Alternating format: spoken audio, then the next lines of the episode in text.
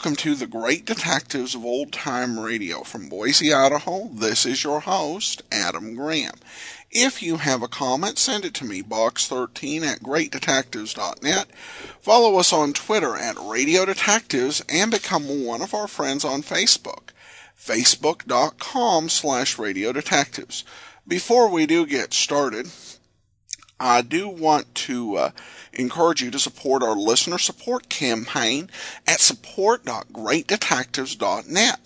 Uh, during the listener support campaign, in addition to access to our premium site, which we send to anyone who donates $7 or more, at the $20 level, uh, we'll send along uh, one of several uh, ebooks, uh, all listed at support.greatdetectives.net, and we'll also send an additional thank you gift of your choice. Among the available options we do have, at the uh, $50 level, I'll be happy to send you a choice of four different audiobooks I've written. You can listen to Tales of the Dim Night, Fly Another Day, Powerhouse Hard Pressed, or All I Needed to Know I Learned from Columbo. And that's with a donation of $50 or more. And for a donation of $100 or more, we'll send along the Powerhouse Heroic Adventures Bundle containing uh, three different novels for 27 hours of audio entertainment.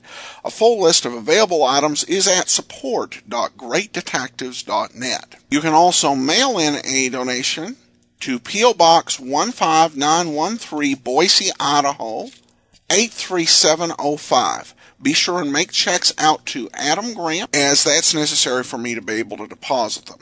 All right, well, now it's time for today's episode of The Adventures of Philip Marlowe. The original air date, September the 3rd, 1949, and the title is The Bum's Rush. Get this and get it straight. Crime is a sucker's road, and those who travel it wind up in the gutter, the prison, or the grave.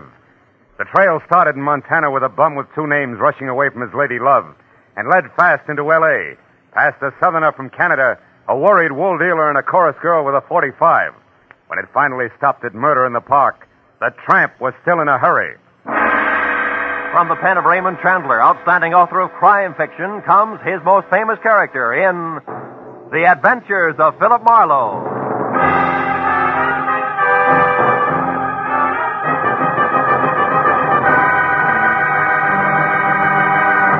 Now, with Gerald Moore, starred as Philip Marlowe, we bring you tonight's exciting story, The Bum's Rush. You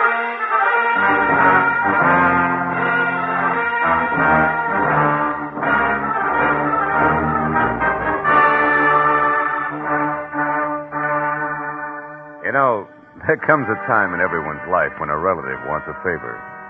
But this was a particularly nice relative. in fact, a great old gal. She'd written my name and address in the center, and her name Jessie Gavins, Eagles Rock, Montana, in the upper left corner of the envelope. The stamp totaled away a mail special, and the letter inside started off like one of those I was wrong, you've got to find him for me, you've got to type. But it didn't wind up that way. Clipped to the letter was a $100 check, and under that, a not too good snapshot of a bald man holding a rake, who wouldn't have been helped any by better photography. Ten minutes later, at exactly 8 p.m., my long distance call was put through, and the voice that belonged to Aunt Jessie was snapping at me from Eagles Rock, Montana, like the end of a whip. Certainly I wrote it. How many Jessie Gavinses do you think there are in Eagles Rock? Phillips, I want you to find Jonathan Miter and see if he's Yeah, you said that in your letter. Jonathan Miter is my fiancé. Aunt Jessie. Oh, I know what you're thinking, young man, but I'm 51 and he's 55, and there's nothing wrong with a September song if the harmony's close enough. Yeah, I hope my harmony's that good when I'm 55. Why are you worried, honey? Because he left here last week on some kind of a big deal. It's a secret. That's uh. all he'd tell me, and I haven't heard a word from him since. I see. Well, tell me, what sort of a deal would it be? I mean, what business?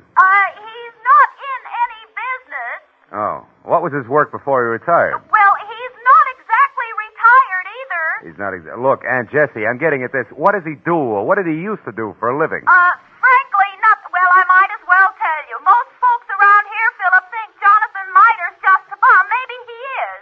He came to town, Philip, on a on a freight train a month ago, and he's been raking leaves for handouts ever since. That's how I met him. But he's a fine, honest, proud man, and I'm going to marry him. Congratulations. Yes. Look, you didn't happen to give that fine, honest, proud man a wad of money to finance this big deal of his, did you? Oh no. Well, then don't. Because I'll be frank.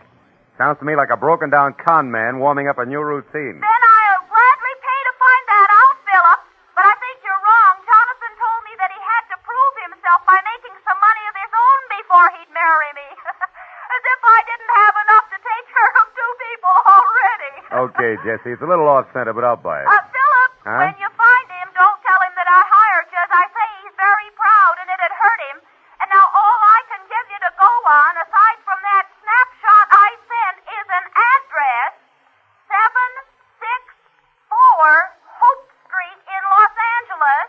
Well, how'd you get that? Uh, from checking through every single thing of his I could lay my hands on. It was on the back of an envelope. Of course, it may not mean nothing. You're so right, Jessie. Please, now, don't joke with me, Philip. Jonathan was so serious and in such a hurry, and there was a funny, brave glint in his eye when he left. Do your best. A brave glint. Okay, Jessie, no jokes. Goodbye, darling.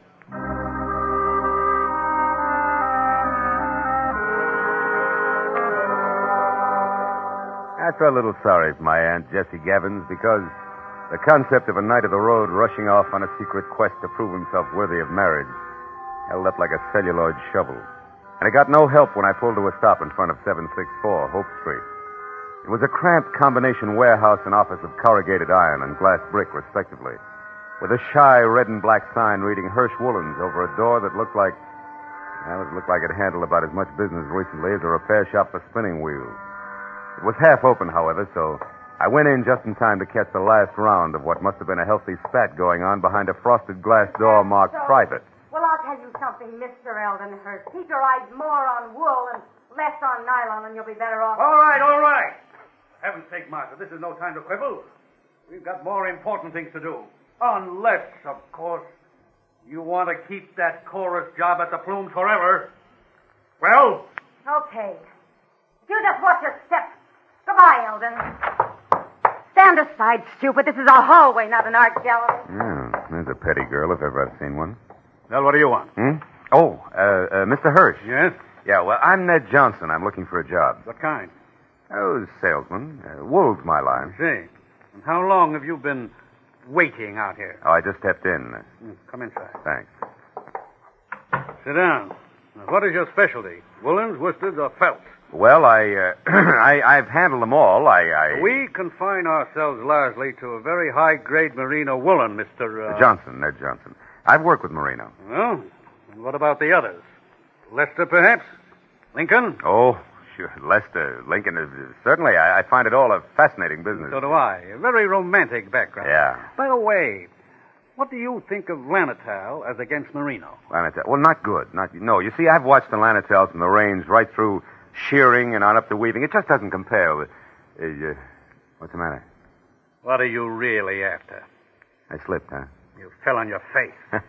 Lanital is synthetic wool made from milk. Now, who are you? okay, okay. I'm from the Sequoia Credit Association. We're investigating you. Just a periodic routine thing. It's strictly confidential. Get out. I. Get out of here and stay out if I ever catch you. All right, take it easy. I was clumsy, that's all. Don't start a riot about it. Don't you pry into my affairs quite a temper you got there. Better watch it, Hirsch. It'll get you in trouble. So long.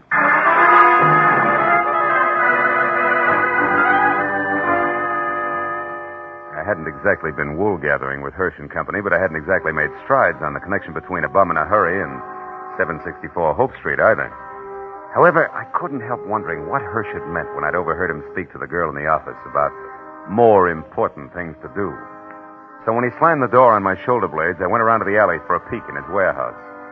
But I skipped that when a man stepped into view wearing the identical face I had in my pocket on a snapshot. It was Jonathan Miter. He'd swapped the rake for a silver tipped cane and patches for 14 karat class from spats to a Homburg, which might well have covered a bald head. But it was the same man, no doubt about it. So I decided to play this one strictly three cushions with reverse English. Hey! Huh? Hey there, you! Oh, oh, were you addressing me, sir? Yeah. Don't I know you? Oh, sure I do. Points east, huh? Uh, you're mistaken, my man. I haven't been east in 30 years. Oh, come on, friend. I'd know you anyway. You're good old Jonathan Miter. Uh, sir, I am Ross J. Crowley of Canada, and I have never had the dubious pleasure of your acquaintanceship until this very moment. Ross J. Crowley of Canada, huh? Mm-hmm. Okay, Miter, that's the way you want it. What are you doing around the wool business? Setting it up for a fleecing or just pulling it over somebody's eyes? My good man, you, you've obviously confused me with someone else. Now, pack off, like a nice fella. I'm, I'm in a hurry. Now, wait a minute, Pop. Wait a minute. Let's get this straight first. Your name's not Crowley. Why are you using it? By Godfrey, sir, you're trying my patience. Stand aside. Come on, let's have it. Oh, very well, if you insist. Here it is. Hey, hey, come back here, you old goat. Why don't you look out? Why, you awkward roughneck. Why don't you look where you're going? I was, but I, I couldn't get around all three of you. Three. What do you mean? You three? and your two big feet. If you can't keep those gunboats out of people's way by yourself, hire a pilot. Hey, you...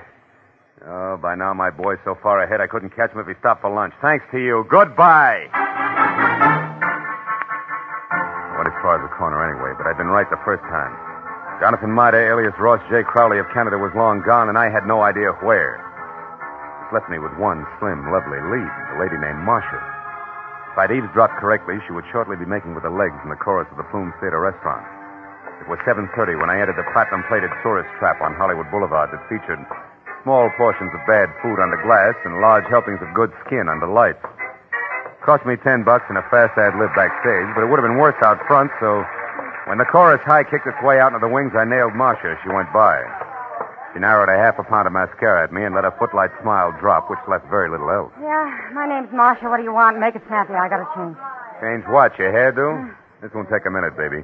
All I want to know is where Jonathan Maida can be found. How should I know? I never heard of him. You're stalling on your own time, baby. I got all night. Nuts to you, Jack. Blow. Come back here. This is important. Now listen, you. I don't know anybody called Jonathan. What's his name? And put one more fingerprint on my arm, and you'll get bounced out of here on your head. You know, there's just a chance you could be on the level. Look, the guy wants about 55 and spats with a Homburg over what is no doubt a bald dome. Carries a black cane with a silver tip, and for some reason answers the name of Crowley. Crowley. Yeah, that's it, Ross J. Getting warmer, huh, kid? And don't bother telling me you never heard of him. So I've heard of him. So what? He's a good pal of mine. Met him a couple of nights ago. He's quite a sport. I'll bet he is. Where can I find him? What do you want him for? I want to talk to him, that's all. Where's he live? Up a tree. Like I said, Buster Blow. And like I said, baby, this is important.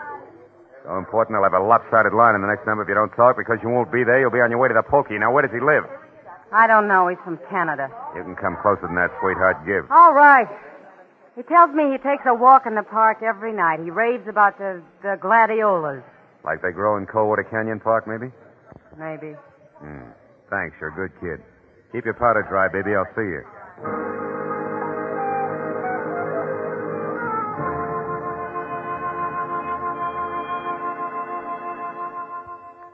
That park looked deserted when a half hour later I drove by it to the far end, turned down a side street, and stopped. But as I started in on foot, I saw him, Spats, Homburg, Cane, and Alias, ambling slowly away from me along a back path. I started after him quietly, and when he got near a corner, I was close enough to hail him, and then grab. But I didn't get the chance. Stand still and keep your mouth shut.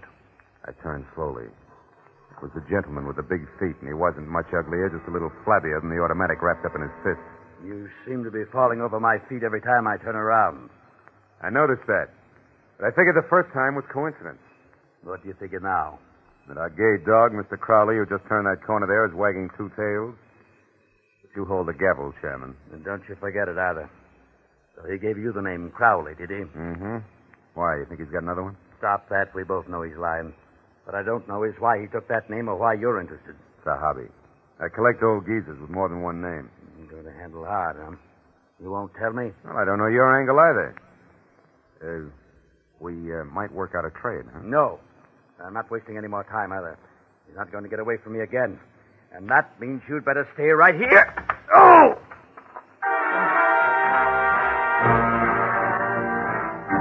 He piled me up on the ground with a stomach full of pain. I saw him run down the path. When I got back to my seat, he was taking the corner. And just started after him when it came. I froze and listened. There was nothing more to hear. I walked softly as far as the corner. He was face down, the toes of his oversized shoes digging into the grass, and the gun he hadn't time to use spilled a few inches away from his clenched, dead hand.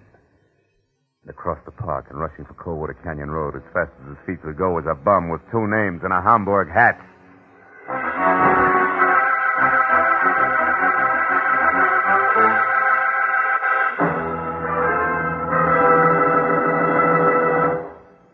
In just a moment, the second act of Philip Marlowe. But first, 30 minutes packed full of talent, music, and fun. That's the Horace Heidt Original Youth Opportunity Show coming your way every Sunday evening on CBS. Yes, this fall you'll hear them all on CBS. A galaxy of stars. And one of the brightest is genial Horace Heidt, who keeps the fun rolling with one hand and with the other pushes open the door to opportunity. Gives a talented youngster his big break toward fame and fortune in show business. Remember, Sunday night, it's Horace Heidt and his original Youth Opportunity Program. Listen every Sunday, starting this Sunday, over most of the same CBS stations. Tune in, tune in this fall for the shows that you love best of all. Listen carefully. Here's the address. It's CBS, CBS. Now, with our star, Gerald Moore, we return to the second act of Philip Marlowe and tonight's story, The Bums Rush.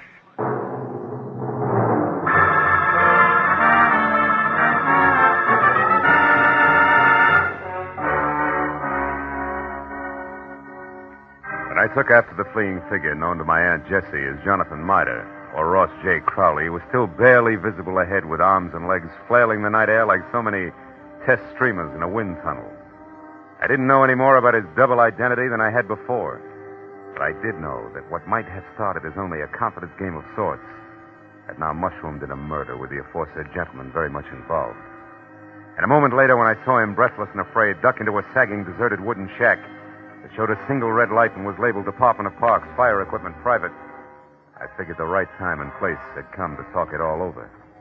When I finally carefully stepped inside and announced both myself and 38 in hand in definite stentorian tones, he agreed wholeheartedly.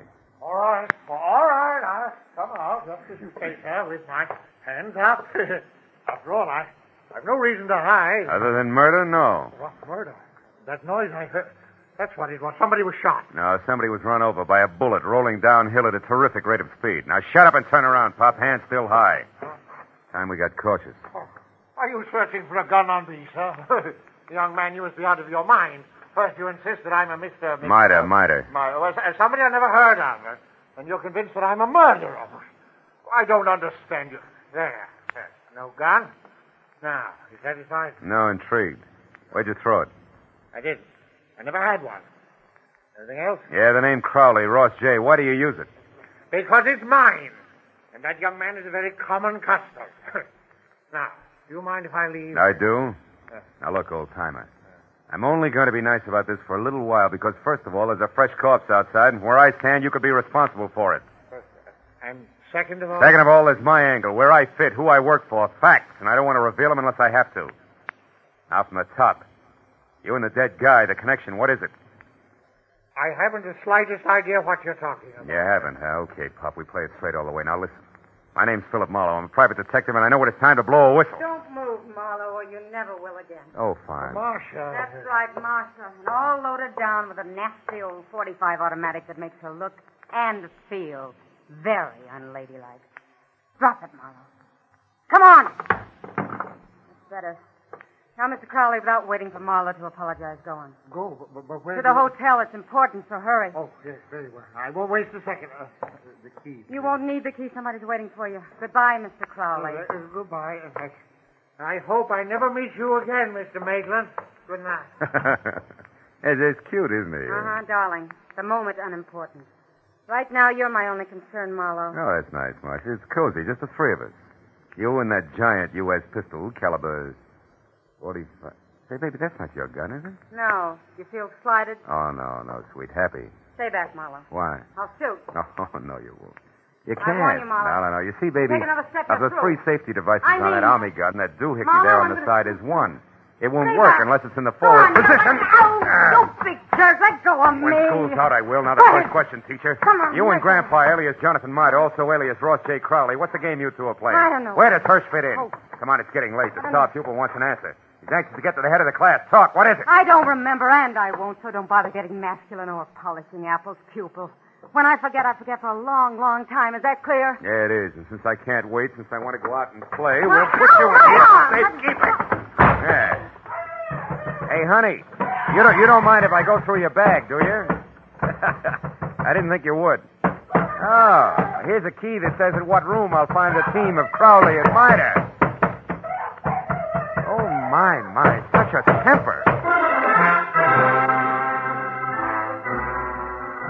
After I'd picked up my 38, which the lady, who no longer sounded like one, had made me drop, and had checked the hotel key that read Villa 12, Wilshire Gardens, Beverly Hills, I ran outside and back toward my car in what I figured should be a big hurry. When I was halfway there, I had a premonition the speed was not to be. A premonition that was a head dressed in blue, carrying a club, wearing a badge, and leaning on my right front fender. And it wasn't until I was next to him that I quit worrying about a long, involved delay. Because the officer on hand, one Kurt Lemley, was an old and I hope still good friend. Well, hiya, Phil. Been waiting here for you since I called in about that body up there. Some kid heard the shot. Oh. So you had once pegged this all alone and very suspicious looking car. huh? Yeah, surprised it was yours. I'm disappointed. I'd hoped the name of the owner's tag was going to be Raleigh Newcomb. Hey, wait a You minute. Wait a minute. Wait a minute. You know his name? Don't you? No. No, we were on different sides when he got shot. No, he's from Canada. What? Yeah, Vancouver. He had a business up there with a guy named Ross J. Crowley. Crowley. Mhm. Hey, Kurt, how'd you find all this out? I found a clipping in his wallet. It's got a picture on it. Oh, wait, it's right here. Wait a second, I'll put a light on it. Yeah, hurry up, will you? I see. See, two guys in front of a building. That's Raleigh right. Newcomb and Ross J. Crowley officiated the Kurt. opening of the... Minute. Sure, it's what I figured the guy's a liar. I've already met a guy who insisted that's his name and he's bald like the Crowley in the picture. Yeah, but there's a similarity ends, even though the picture's anything but clear. The guy you're talking about, Phil? Jonathan Miter, an old geezer I was hired to find. Hmm? Bum who's pulling something fancy that incidentally ties in real tight with that murder over there. You know where he is, Phil? Sure, I know. That's where I was heading when I ran into you. Oh, Ran into what? What is it? the picture. What? Kurt. Yeah? Move your thumb up a little, will you? The way you just had it. My thumb. Yeah, yeah, move it. That's it, like that. Oh, brother, brother, have I got a hunch? About what? Another murderer neat when the schedule will come off any minute at the Wilshire Gardens Hotel. I'll see you later. Goodbye.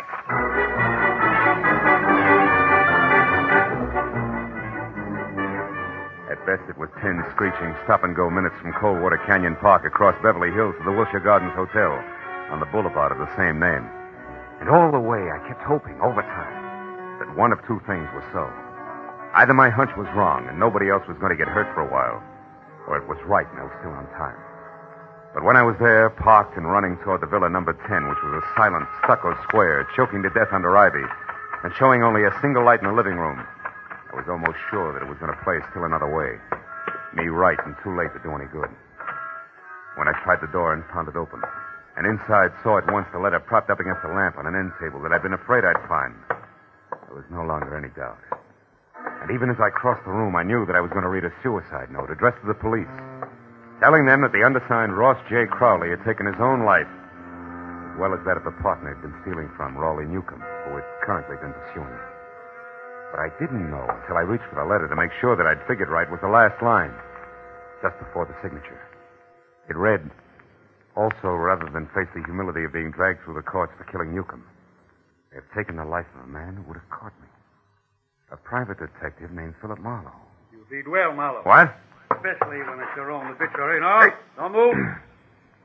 Well, Mr. Hirsch, huh? Or do I call you Crowley now? Doesn't matter, Marlowe. Suit yourself. What does matter is that you're not quite the boy genius you think you are. Meaning what? Meaning Marcia. You talk to her at the Plumes, then she talks to me. Between the two of us, we've maneuvered you around just like we wanted to. So we could include you in our plan. In other words, Marlowe, when Marcia sent Mida here from the park, we knew you'd follow. Marcia's reliable. Yeah, all year round, I'll bet. Okay, Crowley, so the one with two heads isn't Jonathan Miter, it's you. You is Eldon Hirsch here in L.A. Is Ross J. Crowley, Newcomb's partner up in Canada. A crooked partner, Crowley, who, when he knew he was going to be caught, decided to kill himself, but with another guy's body. Jonathan Miter, so it wouldn't hurt. Exactly. Also, Marlowe, nobody will bother to look past what will pass as Crowley's body or the murderer of Newcomb, who I didn't expect on the scene. I think you'll admit it's all accounted for in that letter there in Crowley's, uh, my handwriting. Bravo, you skipped nothing. Now, what about me? Yes, you. You must go before Jonathan Mida, you know. Otherwise, the coroner might find something wrong with the sequence of death. So it's you first, then Mida. Who no doubt is unconscious in the bedroom right now? Oh, Mr. Marlowe, who no doubt is standing right here listening carefully. Mida, you crazy fool. Stay where you are. No, no, Mr. Crowley, I won't. That way I die. This way, at least I have a chance. Yo, Crowley! My shoulder. Miter. Miter, you all right? Yeah, yeah. I think so.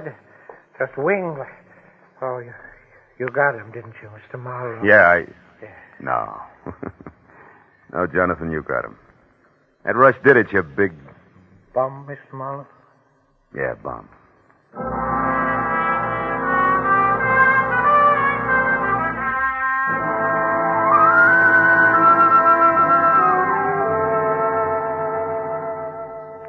It was two long hours of first aid for Jonathan. Arrest on the charge of murder for both Crowley and the accomplice before and after the fact, Martha. And questions and answers in triplicate for the police before Maida and I were finally alone and back in my office waiting for a call we put through to, of course, Eagles Rock, Montana.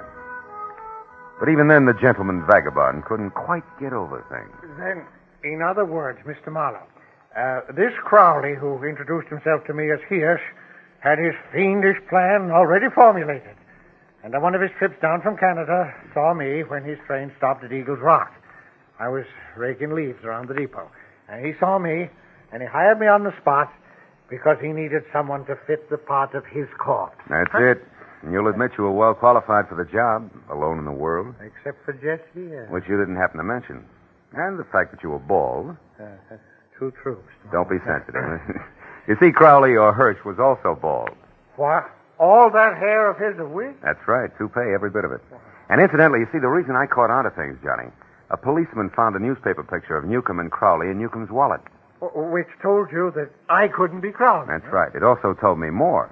When the policeman accidentally put his thumb over the bald part of Crowley's head, gave me a different picture. Uh-huh. Then I only paid attention to what I could see, features blurred though they were. Which you then you were Herschel. Uh huh.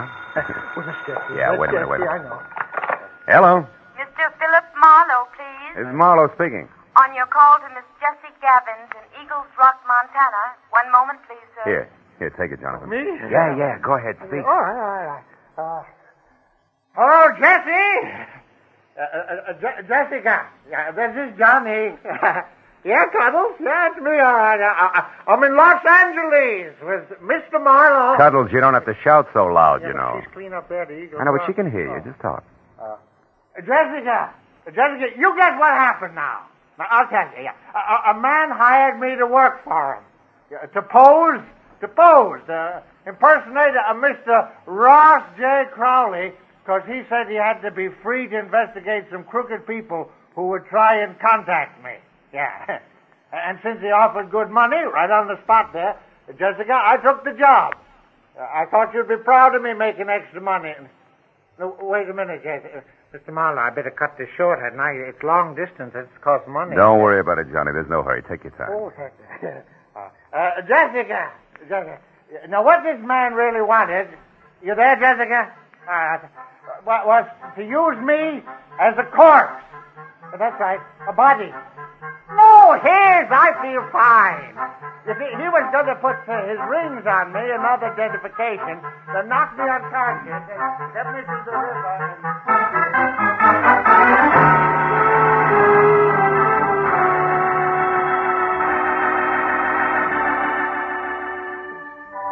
the time I got Jonathan Miter down to Union Station and aboard a northbound train with specific instructions to stay away from strangers, and got back to my own apartment on Franklin, it was better than three o'clock in the morning. Oh, and I was tired. I emptied out my pockets and started to undress. But I forgot about that when my eye fell on the picture that Jessie Gavins had sent me in her original letter. The picture of Jonathan. Well, now Aunt Jessie was going to be happy. But I wondered for how long. Somehow the portrait of the man with the hoe with the solid look of the ages didn't fit the spare frame of Jessie's knight of the road. A lonesome train whistle would blow in the night, and Jonathan Miter would be gone.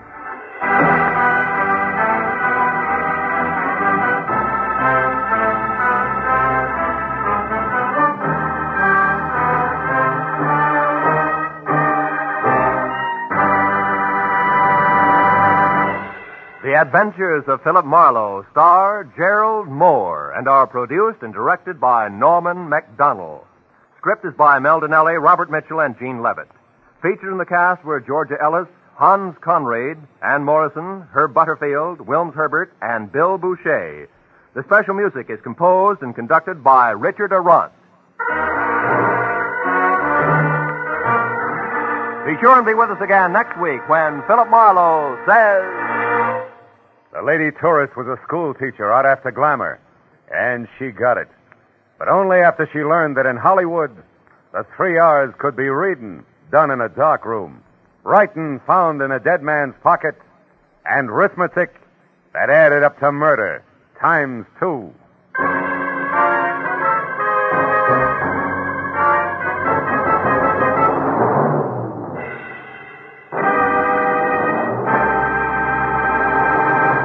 If you think you've got troubles, you should be married to Liz Cooper. She can scare up more trouble than a tropical hurricane, but it's always the kind of trouble you can laugh at because it's all part of My Favorite Husband, starring Lucille Ball.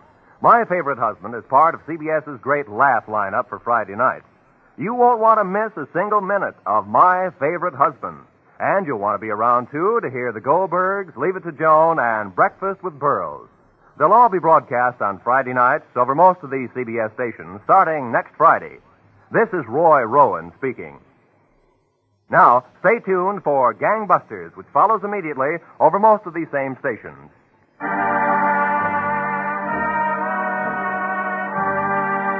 This is CBS, the Columbia Broadcasting System.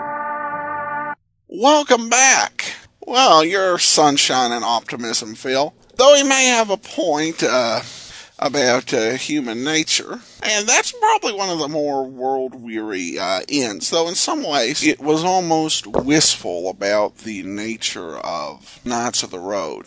Also, really nice to hear Hans Conried in this. Conried really is probably best known for his uh, comedic work uh, on programs such as Life with Luigi. And of course, he was the voice of Snidely Whiplash. And so by comparison, this is a much more uh, dramatic role, even though there's a bit of a comedic edge. I also like the twist with Marlowe reading a confession to his own murder. That was a bit chilling. I wish they would have just let the tension hang for just maybe a second or two longer. At any rate, though, another great episode of Philip Marlowe. And uh, that will do it for today. We will be back tomorrow with Nick Carter, and then join us back here again next Wednesday for the adventures of Philip Marlowe. In the meantime, send your comments to box13 at greatdetectives.net. Follow us on Twitter at Radio Detectives and become one of our friends on Facebook, facebook.com slash Radio Detectives. From Boise, Idaho, this is your host, Adam Graham, signing off.